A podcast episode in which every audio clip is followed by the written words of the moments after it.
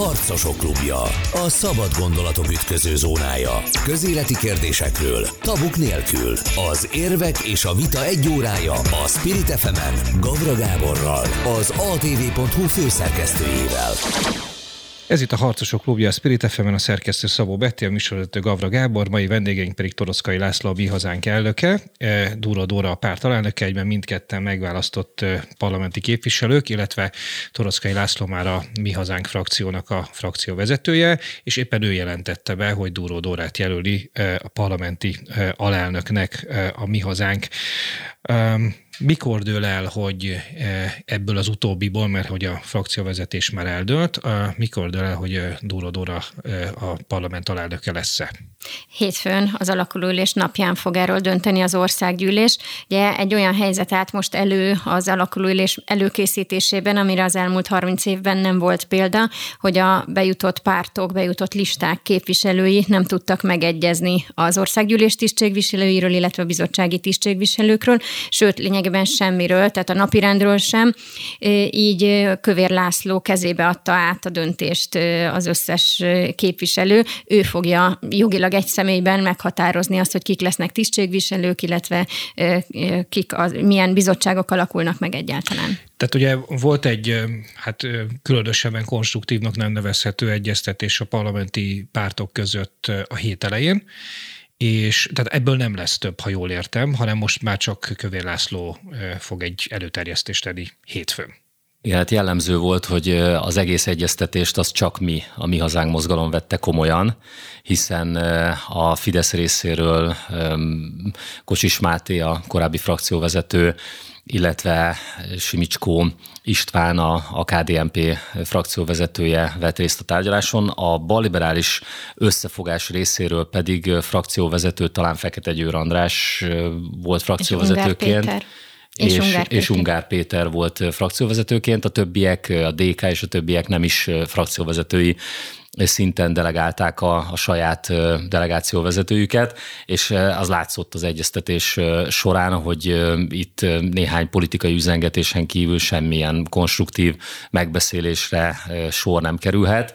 Miközben egyébként én elmondtam sajtótájékoztatón is utána, miközben a balliberális pártok nem álltak ki a sajtó elé, ők gyorsan elszeleltek, aközben úgy távoztak azért a teremből, ugye demonstratíve, politikailag azt üzenve, hogy itt nem lehet egyezkedni, és nem lehet tárgyalni, hogy azért odaszóltak a fideszeseknek, hogy a javaslataikat a különböző bizottsági elnöki és parlamenti alelnök és egyéb helyekre azt majd elküldik.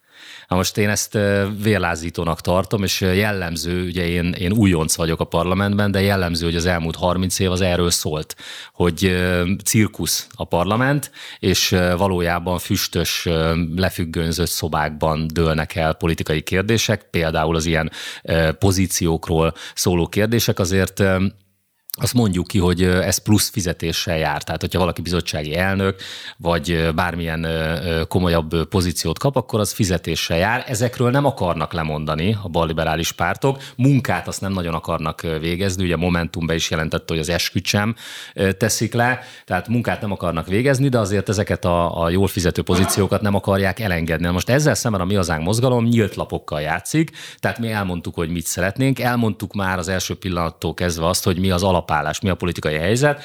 Az a politikai helyzet, hogy 3 lista került be a parlamentben, volt 6 lista, ebből a magyar választópolgárok úgy döntöttek, hogy 3 kerülhet be a parlamentbe, és hivatalosan erről folyik a vita, hogy ezt ki hogyan értelmezi. Hát mi ezt teljesen egyértelműen úgy értelmezzük, hogy, és egyébként úgy tűnik, hogy a Fidesz is úgy értelmezi, értelemszerűen a balliberális oldal azért nem akarja 3 listaként értelmezni a helyzetet, mert ők több pozíciót szeretnének. Na de hogyan lehetne mondjuk egy Párbeszéd frakciót egyenlő mércével mérni a Mi Hazánk mozgalommal, amikor egyrészt ezek a frakciók még meg sem alakultak. Tehát amikor elindultak a tárgyalások, akkor még nem tudtuk, hogy a frakciók hogy fognak kinézni, hiszen a héten alakulgatnak a frakciók, másrészt pedig a Párbeszéd egyedül nem tudna elindulni a választásokon.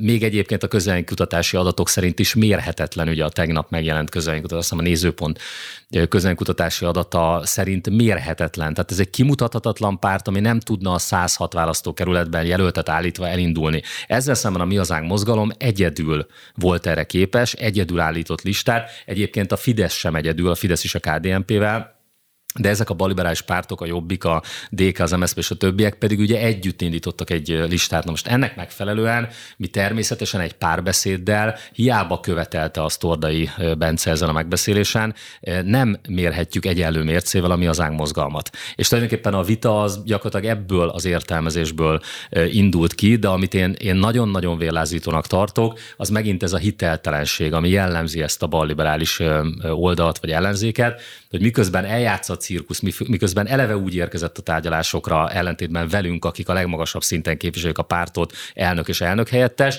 ők eleve elküldték a harmadik meg negyedik vonalas embereiket, és nem is akartak semmiről sem tárgyalni, hanem nagy délre-dúrral kivonultak, sajtó elé se álltak oda, kiküldtek egy közleményt, ami arról szólt, hogy itt nem lehet egyezkedni, mert itt a Fidesz erőből mindent el akar dönteni, miközben a bizottsági helyekről, magukra a bizottságokról szó sem esett.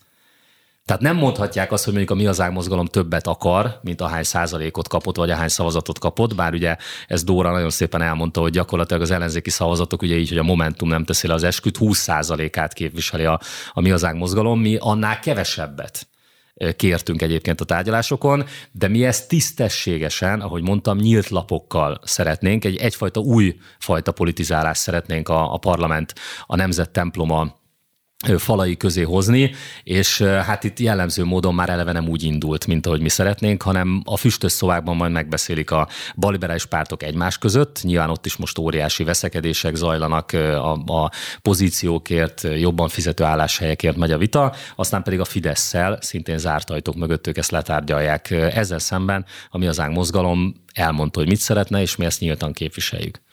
Beszéljünk erről a 20%-ról. Ugye mi a Dúró Dórával beszéltünk a héten, amikor a parlamenti helyosztó, vagy a parlamenti tisztségek elosztásával kapcsolatban az ATV.hu-ra írtam egy cikket, és ott is szóba került ez a 20%. Amikor a Mi Hazánk megtette, ugye Toroczkai László ugye elmondta az ajánlatát a többi pártnak, akkor erre érkezette akár a Fidesz-KDNP részéről, akár a hatpárti ellenzéki tömb részéről bármilyen reakció? Hát ebben a formában nem tudtuk megtenni az ajánlatot, mert eddig a napirendig el sem jutottunk. Mi azt javasoltuk, hogy az ellenzéknek járó... Ugye, bocsánat, tehát hogy ez igen. Ugye nincs ellentmondása között, amit mondtak, mert ugye önök már a tárgyalás előtt ezt nyilvánosan elmondták, hogy mit kérnek. Így van. Tehát mi nem csináltunk belőle titkot, és mi úgy érkeztünk oda egyébként a tárgyalás, hogy írásos formában ott volt nálunk, és mindegyik tárgyaló delegációnak tudtunk is volna példányt adni abból, hogy mi mit szeretnénk, és hogy és miért indokolt, vagy... mert addigra, mire eljutottunk volna ehhez a napirendhez, ahhoz addigra kivonultak. Tehát a 6 balliberális párt delegációja 4 ütemben kivonult a tárgyalásról, tehát elég komikus volt. Tehát, hogy, a tárgyalás tehát, hogy belefulladt ebbe az egész ilyen kivonulásba, meg a Fidesznek az ajánlata után történt ez, és akkor azért nem tudták átadni, vagy mi volt az a pillanat, amikor lehetett látni, hogy ez ugye, ahogy Toroczkai László fogalmazott, egy elég rossz hangulatú egyeztetés volt. Mikor lehetett látni? Mi volt az a pont, amikor ez így kudarcba fulladt? Ennek a tárgyalásnak nem csak a tisztségek voltak a napirendjén, hanem számos más technikai, szimbolikus kérdés is, ami az országgyűlés működésével, alakuló ülésével kapcsolatos. Lényegében egy munkaértekezletnek kellett volna lennie. Mi azt javasoltuk, hogy a tisztségekről összességében tárgyaljunk, hiszen az ellenzéknek a Fidesz javaslata alapján járni fog 34 különböző tisztség, az országgyűlés alelnökitől a jegyzőin át a bizottsági elnöki, bizottsági alelnöki tisztségekig, és 68 bizottsági tagsági hely. Én úgy gondolom, hogy ezt az egészet összességében kell vizsgálni, amikor az ellenzéki pártok közötti erőviszonyokról beszélünk. De a balliberális ellenzék nem várta meg, hogy ennek az egész folyamatnak a végére érjünk, hanem már az országgyűlés alelnöki, országgyűlés jegyzői tisztségek elosztásakor ez már kiverte a biztosítékot náluk, illetve több olyan szerintem egyébként lényegtelen kérdésben is megsértődtek kvázi, és elindult egy ilyen politikai csatározás, ami látszott, hogy nem abba az irányba tereli az egész tárgyalást, hogy itt megegyezés legyen, hanem eleve úgy jöttek már oda, hogy mindent attól tettek függővé, hogy ezeket a pozíciókat ők megkaphatják-e. Tehát például ugye a Fidesz tett javaslatot Kövér László személyére, mint házelnök személyére, hiszen ez a gyakorlat, hogy a legnagyobb frakció tesz javaslatot, az ellenzék erről sem tudott nyilatkozni. Akkor kiosztották az alakuló ülés napirendjét, az ellenzék erről sem tudott nyilatkozni, hogy ez megfelel nekik, vagy nem felel meg. Tehát semmiféle konstruktivitást nem mutattak, illetve olyan működési kérdésekből is presztízs kérdést csináltak, ami a politikai kultúra része kellene, hogy legyen, hogy egy országgyűlés alakulása az hogyan történik. És még ki kell emelnem két szempontot. Az egyik a Momentumnak a viselkedése. Tehát ha a parlamenti szokásjogra hivatkozik bárki a balliberális oldalon, akkor annak a legnagyobb felrúgója a Momentum. Arra nem volt még példa az elmúlt 30 évben Magyarországon, hogy valaki elindul egy választáson, majd ennek a választásnak van egy bizonyos végeredménye, amelyet ő egyébként semmilyen fórumon nem támad meg. Tehát a Nemzeti Választási Bizottságban egyetlen nem szavazat érkezett a választás végeredményének megállapítására, ez a Mi Hazánk mozgalom delegáltjától érkezett, a balliberálisok delegáltja nem ellenezte ezt. Mi fordultunk egyedül a kúriához jogorvoslatért, tehát ők semmilyen módon, amit a magyar jogrendszer lehetővé tesz, nem vitatták ennek a választásnak a végeredményét. Majd amikor megvan a végeredmény, a Momentum azt mondja, hogy hát én mégse játszom, én nem megyek be az alakulóülésre, mert hogy képviselővé nem attól válunk, hogy megválasztanak minket, hanem hogy letesszük az eskünket. Ez is teljesen egyértelmű, a jogszabályok szabályozzák ezt a kérdést, tehát a Momentum most cserben hagyja a választóit, hiszen azok az emberek, akik megválasztották a Momentumnak a képviselőit, bár nem külön szavaztak rájuk, nyilván hiszen egy listán indultak, de mégis ott van 11 ember a Momentum részéről, aki most megválasztott állampolgár, de nem válik képviselővé. Ez az önfeladásnak a legklasszikus esete. Vannak bizonyos eszközök, amelyek rendelkezésünkre állnak országgyűlési képviselőként, hogy végezzük a munkánkat az emberekért, a hazánkért, Magyarország felvirágoztatásáért. Lehet vitatni, hogy az képviselők jogai azok elegendőek, nem elegendőek, hogyan lehet változtatni, de amikor a Momentum elindult ezen a választáson, ugyanezek a játékszabályok voltak érvényesek. Azzal, hogy ők elindultak, ezzel kimondták, hogy ezen játékszabályok között ők hajlandók dolgozni. Majd most, mivel nem tetszik nekik az eredmény, mégsem hajlandók dolgozni. A másik szempont pedig, nagyon fontos, ők maguk, tehát a balliberális pártok képviselői sem frakciókban gondolkodnak.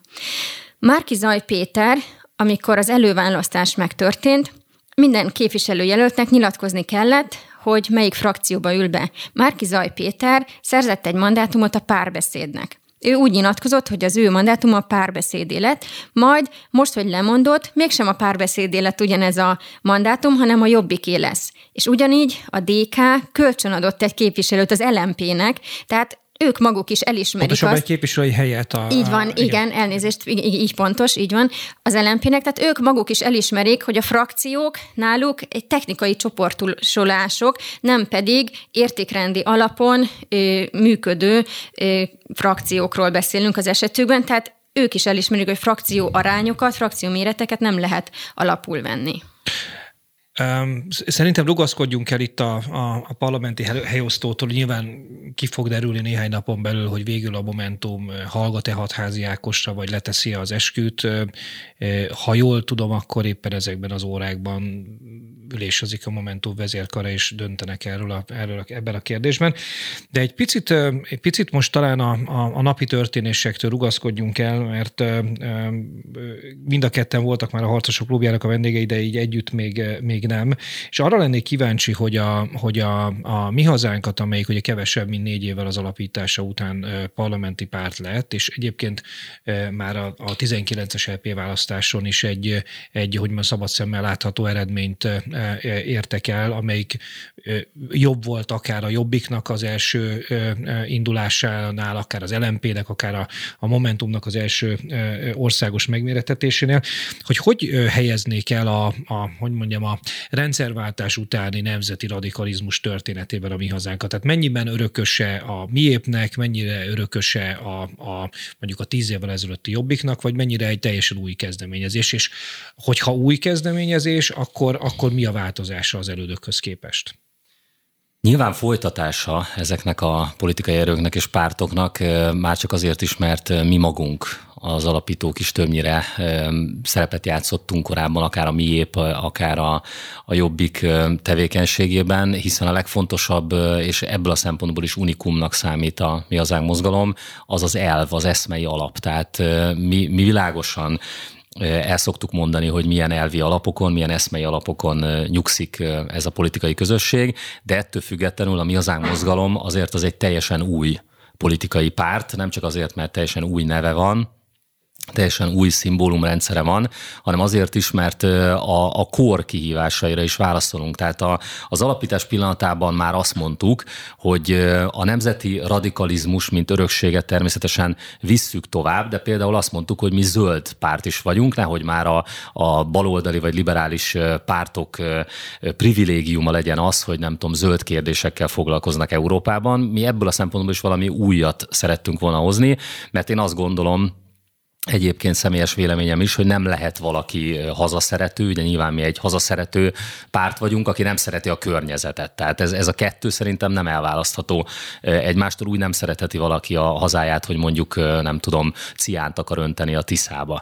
Úgyhogy ebből a szempontból is már rögtön a rajtnál látszott, hogy azért ez egy másfajta, tényleg egy, ha úgy tetszik, bár ez most már rosszul hangzik az elmúlt 10 év politikája után, hogy 21. századi párt vagyunk, de azért mégiscsak 21. századi párt vagyunk, és abból a szempontból is, hogy azért a maga a párt, a Mi Hazánk mozgalom egy elég fiatal párt, és nem csak azért, mert néhány éve jöttünk létre, és tényleg nagyon szép eredményeket tudtunk fölmutatni ez alatt a rövid időszak alatt, és nem csak azért, mert az elnökség is relatíve elég fiatal korúakból áll, hanem egyszerűen a szavazó táborunkkal kapcsolatban is látszik az, hogy mondjuk miközben a Fidesz szavazói egyre idősebb korosztályokat képviselnek, ez a Mi Hazánkra abszolút nem igaz. Hát például kifejezetten az első választók között 13%-ra mérték a Mi Hazánk mozgalmat. Tehát erre szoktam azt mondani, az idő az nekünk dolgozik. És nyilván ennek nagyon sok oka van. Egyrészt olyan üzeneteink is vannak, ami már a fiataloknak tud szólni. Nem vagyunk avitt párt. Másrészt pedig azt gondolom, hogy a közösségi médiát is talán jobban is tudjuk használni, jobban tudtuk használni az elmúlt években, mint a többi párt. Nem csak bár egy objektív akadályba ütköztek azért itt a közösségében. Igen, konkrétan pont ezt akartam mondani, hogy a legnagyobb korlátokkal küzdünk, hiszen egyre több bizonyíték áll egyébként a rendelkezésemre, mert elég szívósan harcolok azért a Facebookkal, amióta 2019 óta ugye törölték az akkor 207 000 követően rendelkező oldalamat. Egyre több bizonyíték van most már a kezemben, ugye nem csak egy per folyik, hanem kvázi nyomozást végzek. Egyre több bizonyíték van a kezemben, hogy konkrétan Magyarországról, politikai párt részéről indult az én oldalamnak a lelövése. És ez fontos lesz. És politikai párt részéről, vagy ez még... Korai lesz elmondani. Akiktől indult, azok pontosan tudják most, hogyha ezt a műsort meghallgatják, hogy ez azt jelenti, hogy most már bizonyítékok is vannak a kezemben erről, hogy ez Magyarországról jött, politikai ellenfeleinktől jött, politikai pártól indult, politikusok állnak mögötte, és én azt gondolom, hogy a Facebook vezetőit szó szerint félrevezették, és olyan anyagokat küldtek rólam, ami nem igaz. Hát lehetett nyilván ilyen újságcikkeket például a magyar gyűlő szerb vagy a román médiában annak idején találni, amikor a végén nem is pereskedtem, mert tényleg kabaré volt, amikor bepereltem egy szerbiai újságírót, és elítélte a szerbiai bíróság azt az újságírót, aki hazudott rólam, és aztán az akkori szerb államelnök ment be a fogdába az újságíróért, egy szabadkai újságíróért, és kihozta, és azt mondta, hogy hát Toroczkai László miatt nem küldhetnek senkit, nem tudom, börtönbe.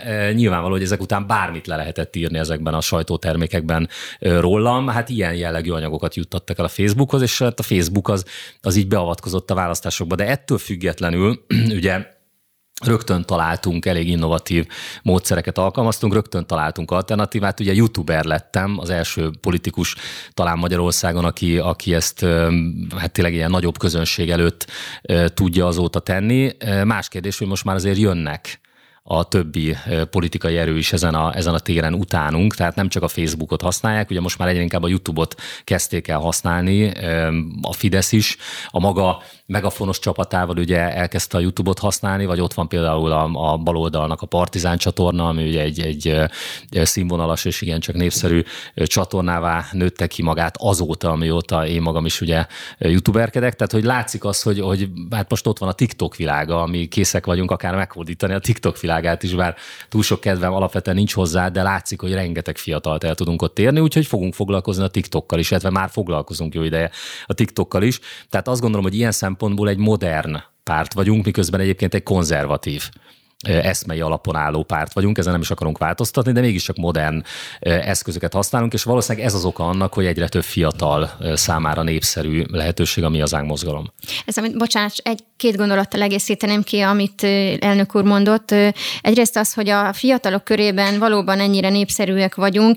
Ha belegondolunk abba, hogy ők még meg sem születtek akkor, amikor a MIÉP parlamenti párt volt, akkor ez mutatja, hogy lényegében örökösei is vagyunk annak az eszmeiségnek, de azok a fiatalok, akik még a világon sem voltak, akkor ők is megtalálják az utat hozzánk, és ez a 10% fölötti támogatottság, amit mértek nekünk, ez azért is biztató, mert őket tudjuk elérni. Tehát, hogyha ugyanilyen elérésünk lenne kvázi a teljes magyar társadalomban, ami most, hogy bekerültünk az országgyűlésbe, és kiszámítható gazdálkodással rendelkező párt leszünk, ezért ez nagy mértékben növekedni fog a következő években. Ez vetíti előre azt a pályát, amit a Mi Hazánk mozgalom a következő ciklusban bejárhat. Nyilván ehhez nekünk nagyon sokat kell dolgoznunk, és bár felépült a pártunk, és nagyon büszke vagyok a szervezettségünkre, e tekintetben is még előre kell lépnünk. A politikánk formálásában is kell fejlődnünk, tehát igazából a mi életünkben, mármint a Mi Hazánk mozgalom életében most kezdődik el az az időszak, amikor professzionális keretek között tudjuk végezni azt a munkát, amit a többiek eddig is ilyen keretek között végeztek, de mi ennek ellenére, ezen hátrányok ellenére tudtunk berobbanni a választásokon. Na, itt kell egy rövid szünetet tartanunk, és várjuk vissza a kedves hallgatókat, folytatódik a Harcosok Klubja a Spirit FM-en egy rövid szünet után, Toroczkai Lászlóval és Dúró Dórával. Várjuk vissza Önöket!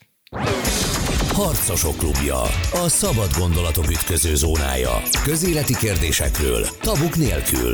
Az érvek és a vita egy órája a Spirit FM-en, Gavra Gáborral, az ATV.hu főszerkesztőjével.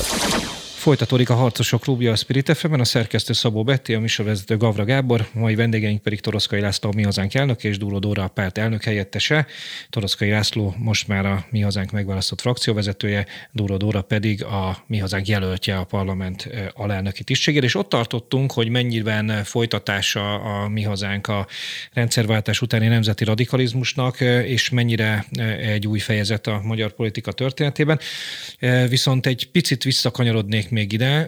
Ugye azt biztos leegyszerűsítés ez, amit mondok, de talán nem annyira durva, hogy a MIÉP 2002-ben azért hullott ki a parlamentből, mert talán túl közel került a Fideszhez. A Jobbiknak az elmúlt évei, meg a szavazatának az elsorvadása feltehetőleg összefügg azzal, hogy túl közel került a baloldali tömbhöz. Hogyan tudja elkerülni a Mi Hazánk azt, hogy akár a Fidesz-KDNP-nek, akár a baloldali tömbnek túl közel kerüljön, és mondjuk úgy járjon, mint a MIÉP 2002-ben, vagy a Jobbik az elmúlt években? Úgyhogy ragaszkodunk az önálló arculathoz, és ez nem csak egy, nem tudom, külső szimbólumokban kell, hogy megnyilvánuljon, hanem a politikánkat illetően is. Ugye egyrészt nekünk van programunk, a Viradat program. Mi esetünkben nem az a veszély, hogy mi kerülünk túl közel a Fideszhez, hanem hogyha Fidesz akar túl közel kerülni hozzánk, tehát azért ugye a Jobbik járt így annak idején, vagy hát ön személyesen is, mert ugye kerítésügyben a Fidesz tulajdonképpen, hát mondjuk elsajátította. Erre utaltam, hogy a Fidesz folyamatosan csemegézik a mi programjavaslatainkból, és egyébként alapvetően ezzel sem lenne nekem problémám, mert én mindig azt mondtam, hogy én lennék a legboldogabb ember a világon, hogyha nem kellene politizálni, és nem kéne pártelnökként részt vennem a politikában, mert lenne olyan párt és lenne olyan politikai erő, amely megvalósítja a mi programunkat Magyarország üdvére. De az a baj, hogy ezt általában a Fidesz kommunikációs eszközként magáévá teszi, de nem gondolja ő sem komolyan, hogy mondjuk a migrációtól teljesen megvédi Magyarországot. Ha ez így lenne, akkor mondjuk a MOL tiszaújvárosi beruházásánál nem olcsó indiai vendégmunkások dolgoznának. Tehát akik egyébként sokkal veszélyesebbek a magyarságra nézve, mint azok, akik ott átjönnek a határon, mert ők általában 99,9% határozott céllal megy tovább Németország vagy Ausztria irányában, míg mondjuk a kormány által felügyelt MOL esetében kifejezetten Magyarországra idehoznak olcsó munkaerőt. Tehát nekem az a bajom ezzel, hogy... De ez az olcsó munkaerő, feltételezem, hogy határozott idő szerződéssel érkezik, és utána pedig hazamegy, nem? Eszük ágában nem lesz utána hazamenni, tehát belekóstolnak azért az európai életstílusba, vagy életminőségbe, akkor nem biztos, hogy haza akarnak menni egy nagyon rossz közbiztonságú nyomortelepre, ahonnan hozzák őket. Nyilván Indiából is nem a felsőbb rétegek, nem a vállalkozók, akiknek nem tudom, jó menő vállalkozásai vannak, mert az indiai gazdaság egyébként éppen fölfelé halad elég szépen, tehát nyilván nem ők jönnek Magyarországra, hanem azok, akiknek azért ez a magyarországi életminősége sokkal jobb, mint ahonnan jöttek, és pont, hogy ők azok, akik itt fognak ragadni. Tehát az a bajunk ezzel, hogy a Fidesz jelent inkább veszélyt ránk, tehát nem, én attól nem tartok, hogy mi túl közel kerülünk a Fideszhez, mert nekünk nagyon határozott saját arculatunk van. Ráadásul olyan elnökségünk van, hogy ugye na ez is egy örökség, hogy olyan elnökségünk van, akik bármilyen korábbi szervezetben, akik mondjuk részt vettek, beleértve egyébként én magamat is.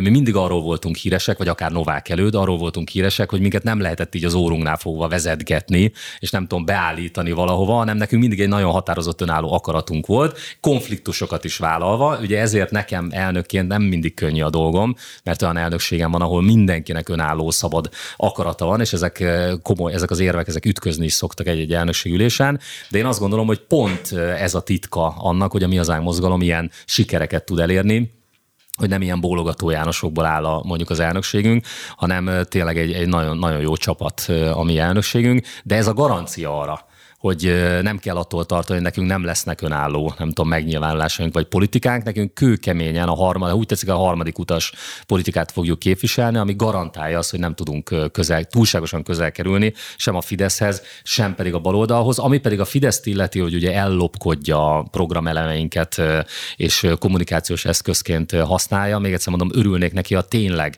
meg is valósítan ezeket, de nem valósítja meg, csak kommunikációs eszközként használja.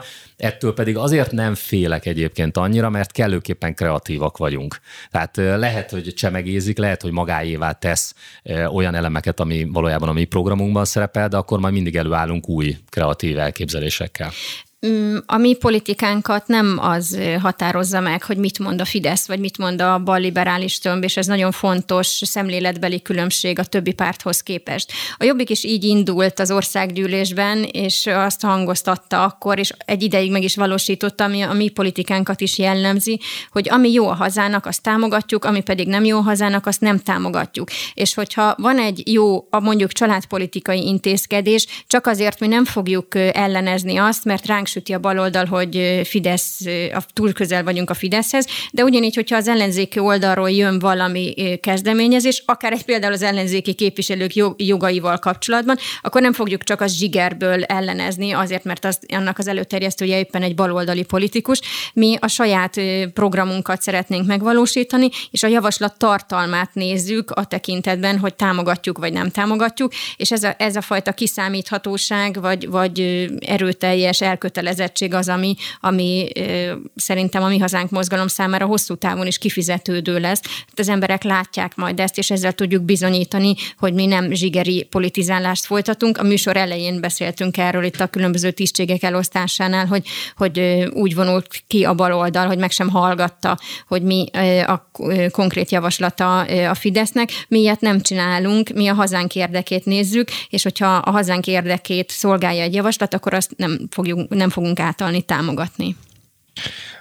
Amikor nem is egészen 4 évvel ezelőtt a Jobbikban volt egy elég viharos tisztújítás, amelynek során a Schneider Tamás vitatott, mindesetre önöket egészen biztosan vitatott körülmények között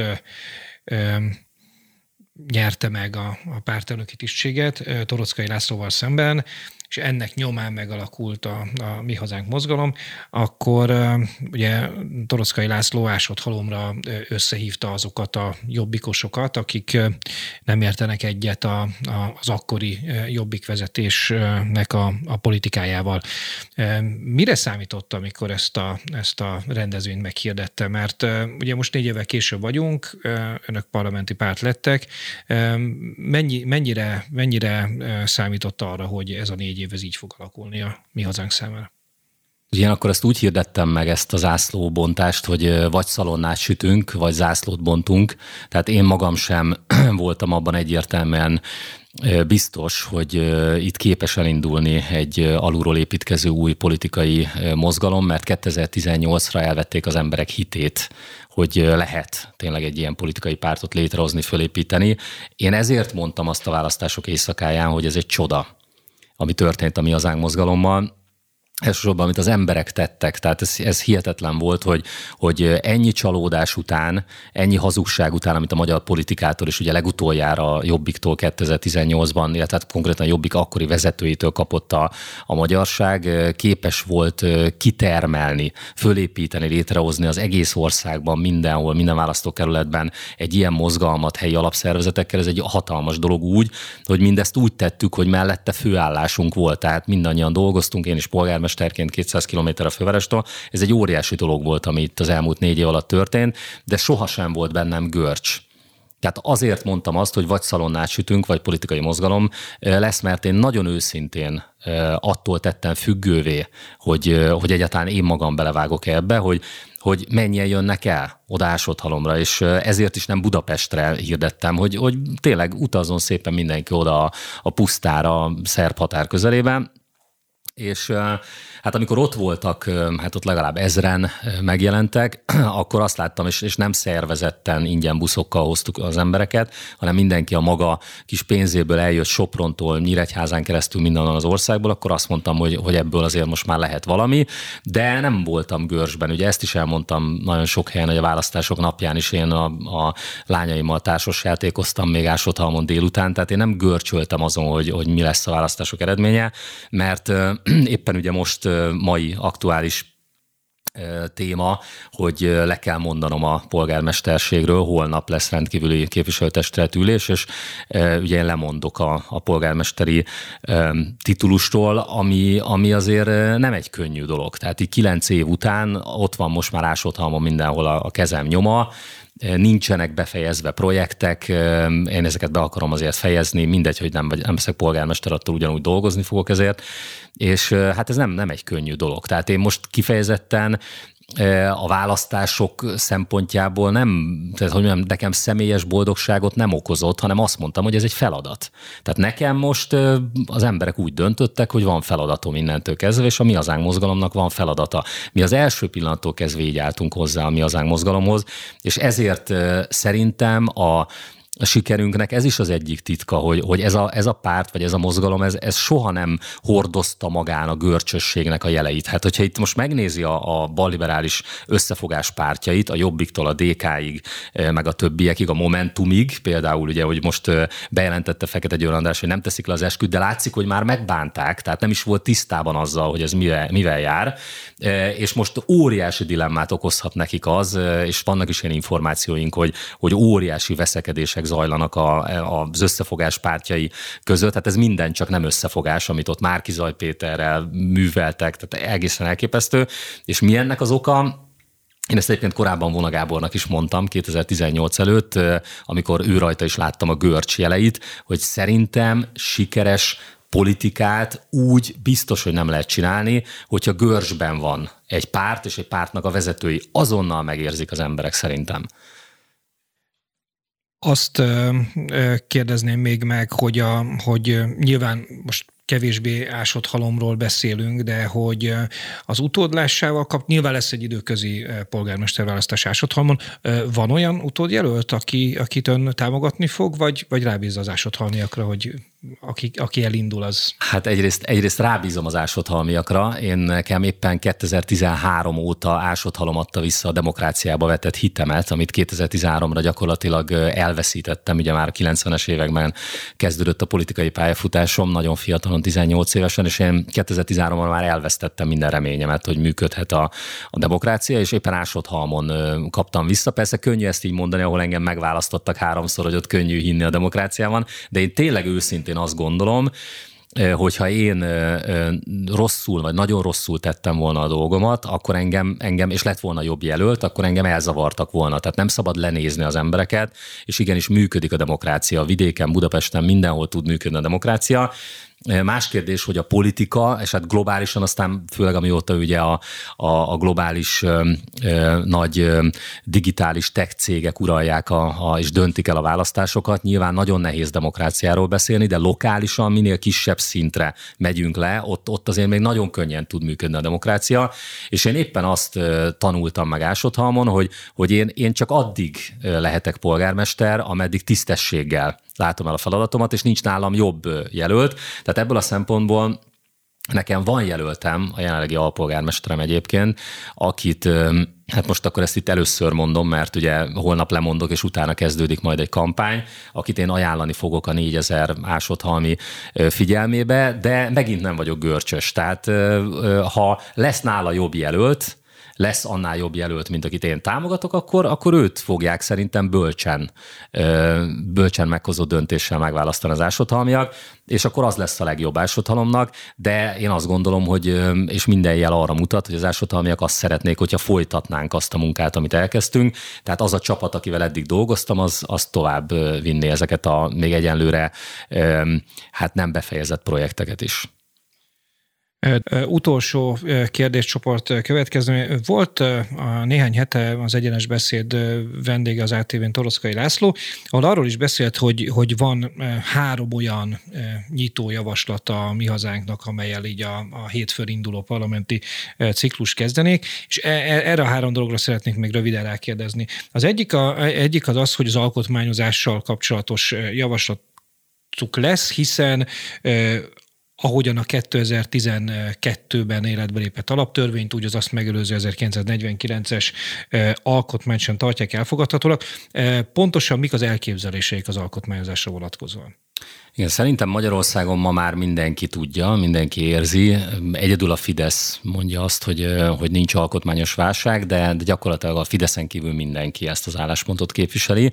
Tehát az nem kérdés, hogy az alkotmányozás kérdéséhez hozzá kell majd valakinek nyúlni. Na most ennek az egyetlen törvényes és legitim módja, hogyha ez az országgyűlésből indul el. Erre nekem személy szerint van egyébként egy javaslatom, nyilván majd lesz a pártnak is, ez pedig az alkotmányozó nemzetgyűlés, tehát a törvényes legitim módja, hogyha tényleg nem egy párt alaptörvényt akarunk gyártani, mint ahogy azt 2012-ben a Fidesz tette, akkor az egy alkotmányozó nemzetgyűlés lehetne, ahol egyébként nem feltétlenül a pártoknak kell szerintem alkotmányozni, azt a vitát kellene egyébként lefolytatni a pártok között, hogy kik vehetnek ebben részt, tehát a civil társadalom hogyan tud megjelenni, ez már egy nagyon bonyolult kérdés, tehát itt már nagyon komoly viták lehetnek, de ahhoz, hogy ez legitim legyen ez az egész alkotmányozási folyamat, ezt mindenféleképpen ennek a kereteit az országgyűlésben kell meghatározni.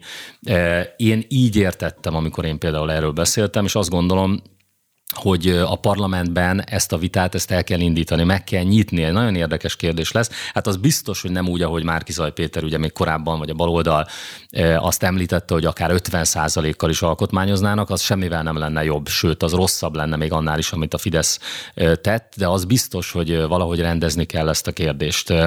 Ez egy olyan téma lesz, sok egyéb mellett, amit biztos, hogy fölhozunk majd a parlamenti viták során, de egyébként éppen a napokban jutott eszembe két olyan téma, ami nagyon aktuális lett, és biztos, hogy ezzel is kell foglalkozni. Az egyik az élelmiszerválság, ami most már azt gondolom, hogy mindennél fenyegetőbb. Ez most mindent meg fog előzni, mert hogyha nincs étel az asztalon, akkor minden várhat még, minden egyéb kérdés még várhat, és hát Magyarország ebből a szempontból részben, tudom, hogy nem teljesen, de részben azért önellátó lehetne, és kellene ezzel foglalkozni. Nekünk erre egyébként volt egy nagyon komoly javaslatunk, ugye a Viradat program, ami az élelmiszeripar helyreállításáról szólna, és nagyon örültünk annak, amikor a kampány végén a Fidesz szokás szerint, ahogy az előbb már beszéltünk arról, hogy hogyan szokta csipegetni a programjavaslatainkat, hirtelen Orbán Viktor bejelentette, hogy soha nem látott pénzügyi forrást biztosítanak majd az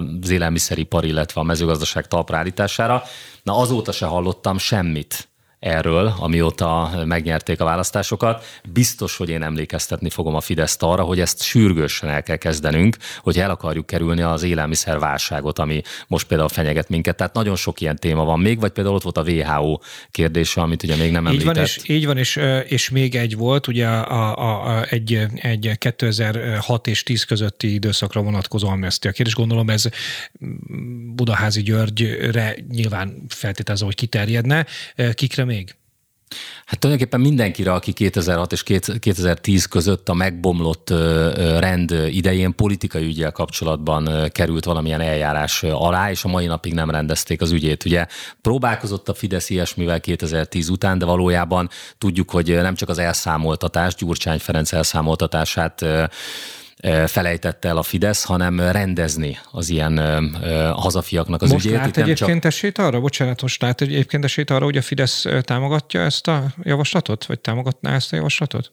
Én egyébként látok rá esélyt, más kérdés, hogy kifejezetten a budázi ügyben érintettek jogi képviselőinek volt most egy olyan kérése, hogy ezt bízzuk egyéni kegyelmi kérvények szempontjából, ezt bízzuk az érintettekre, tehát mi nem szeretnénk ebből politikát csinálni, mi azért jelentettük ezt be, mert ez egy morális kérdés számunkra, és az én számomra meg főleg, aki 2006 és 10 között ott küzdöttem az utcákon, és engem is elvittek jó párszor a rendőrök, tehát számomra ez egy erkölcsi kérdés, de a lényeg, hogy mi segíteni szeretnénk ezeknek az embereknek, azért ez még nem normális dolog, én ismerem őket, itt nem csak Budaházy Györgyről van egyébként szó, hanem a többiekről, akik kevésbé ismertek, itt családanyákról, családapákról van szó. 2006 és 2010 között az egy nagyon speciális helyzet volt, és lehet, hogy olyan emberek, akik akkor kimentek, és az is lehet egyébként, hogy kockakövet eldobtak egy tüntetésen, egész életükben egy légynek nem tudnának ártani, soha semmilyen, ezek az érintett személyek, akikről most beszélek, soha életükben nem mentek át a piros lámpán sem. Tehát itt nem valami megrögzött, erőszakos bűnözőkről van szó, hanem olyanokról, akik abban a helyzetben, és azért a tévészékház ostromának az éjszakájára visszaemlékezve, én tudom, mi az a tömegpszichózis. Tehát annak a hatása alá tud kerülni gyakorlatilag bárki, és az, hogy akkor azok az események úgy alakultak, az elsősorban az akkori hatalom miatt következett be, de nem úgy, mint ahogy azt a Fidesz elkurtuk című propaganda filmjében próbálták ábrázolni, hanem úgy, hogy például, hogyha azt a petíciót átvették volna tőlem a tévészékház vezetett, a Magyar Televízió vezetői, Rudi Zoltánék, akkor nem lett volna semmiféle erőszak, akkor nincs tévészékház ostrom. Tehát nyilván, hogy a hatalmon lévők voltak azok, akiknek a kezében volt annak a lehetősége, hogy békésen alakuljanak az események. Én nem tartom azt normális dolognak, hogy ezután a nagyon speciális időszak után, ami akkor történt, eltelik mondjuk 15 éve meghurcolják ezeket az embereket. Még egyszer mondom, családapákról, családanyákról beszélünk, akik nem tudtak elmenni mondjuk 15 éve a gyerekeikkel nyaralni.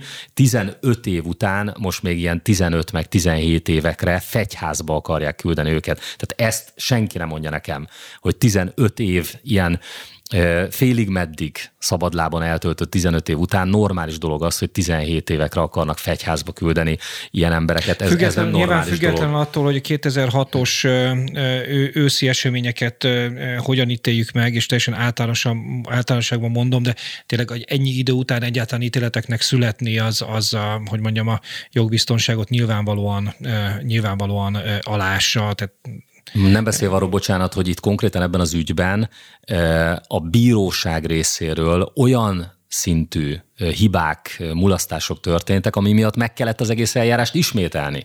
Tehát nem csak a nyomozás során derült ki, hogy óriási szabálytalanságokat, hova tovább törvénytelenségek követtek el, hanem a bírósági szakban azért kellett egy teljesen megismételt eljárás után most kimondani egy ilyen elsőfokú ítéletet, ami után rögtön símaszkos kommandósok, meg terrorelhárítók bilincsben elvitték azokat az embereket, akik önként mentek oda egyébként, tehát nem kellett volna eleve. Az már, hogy eleve ide eljutottunk, az már a bíróság törvénytelenségei, szabálytalanságai miatt következett be. Ez egészen döbbenetes az ügy. Tehát én erre mondtam, ez egy erkölcsi kérdés, de mi azt fogjuk tenni, ami az érintetteknek jó. Tehát mi ebből nem akarunk, még egyszer mondom, politikát csinálni, ez egy erkölcsi kérdés, hogy ezzel foglalkozunk. Egész biztos, hogy erről még nagyon sokat fogunk beszélni ezekről az ügyekről is, nyilván a Mi Hazánk alkotmányozási javaslatairól is, meg az élelmiszerválságról is, viszont most le kell zárnunk a műsort, és inkább Dúró Dórának el kell mennie, úgyhogy nagyon köszönöm Toroczkai Lászlónak és Dúró Dórának, hogy a Harcosok Klubja vendégei voltak, nagyon köszönöm Szabó Betti szerkesztő kollégámnak a munkáját, a kedves hallgatóknak a figyelmét. Számítok önökre a jövő héten is, viszont hallásra. Ez volt a Harcosok Klubja. A Spirit FM-en.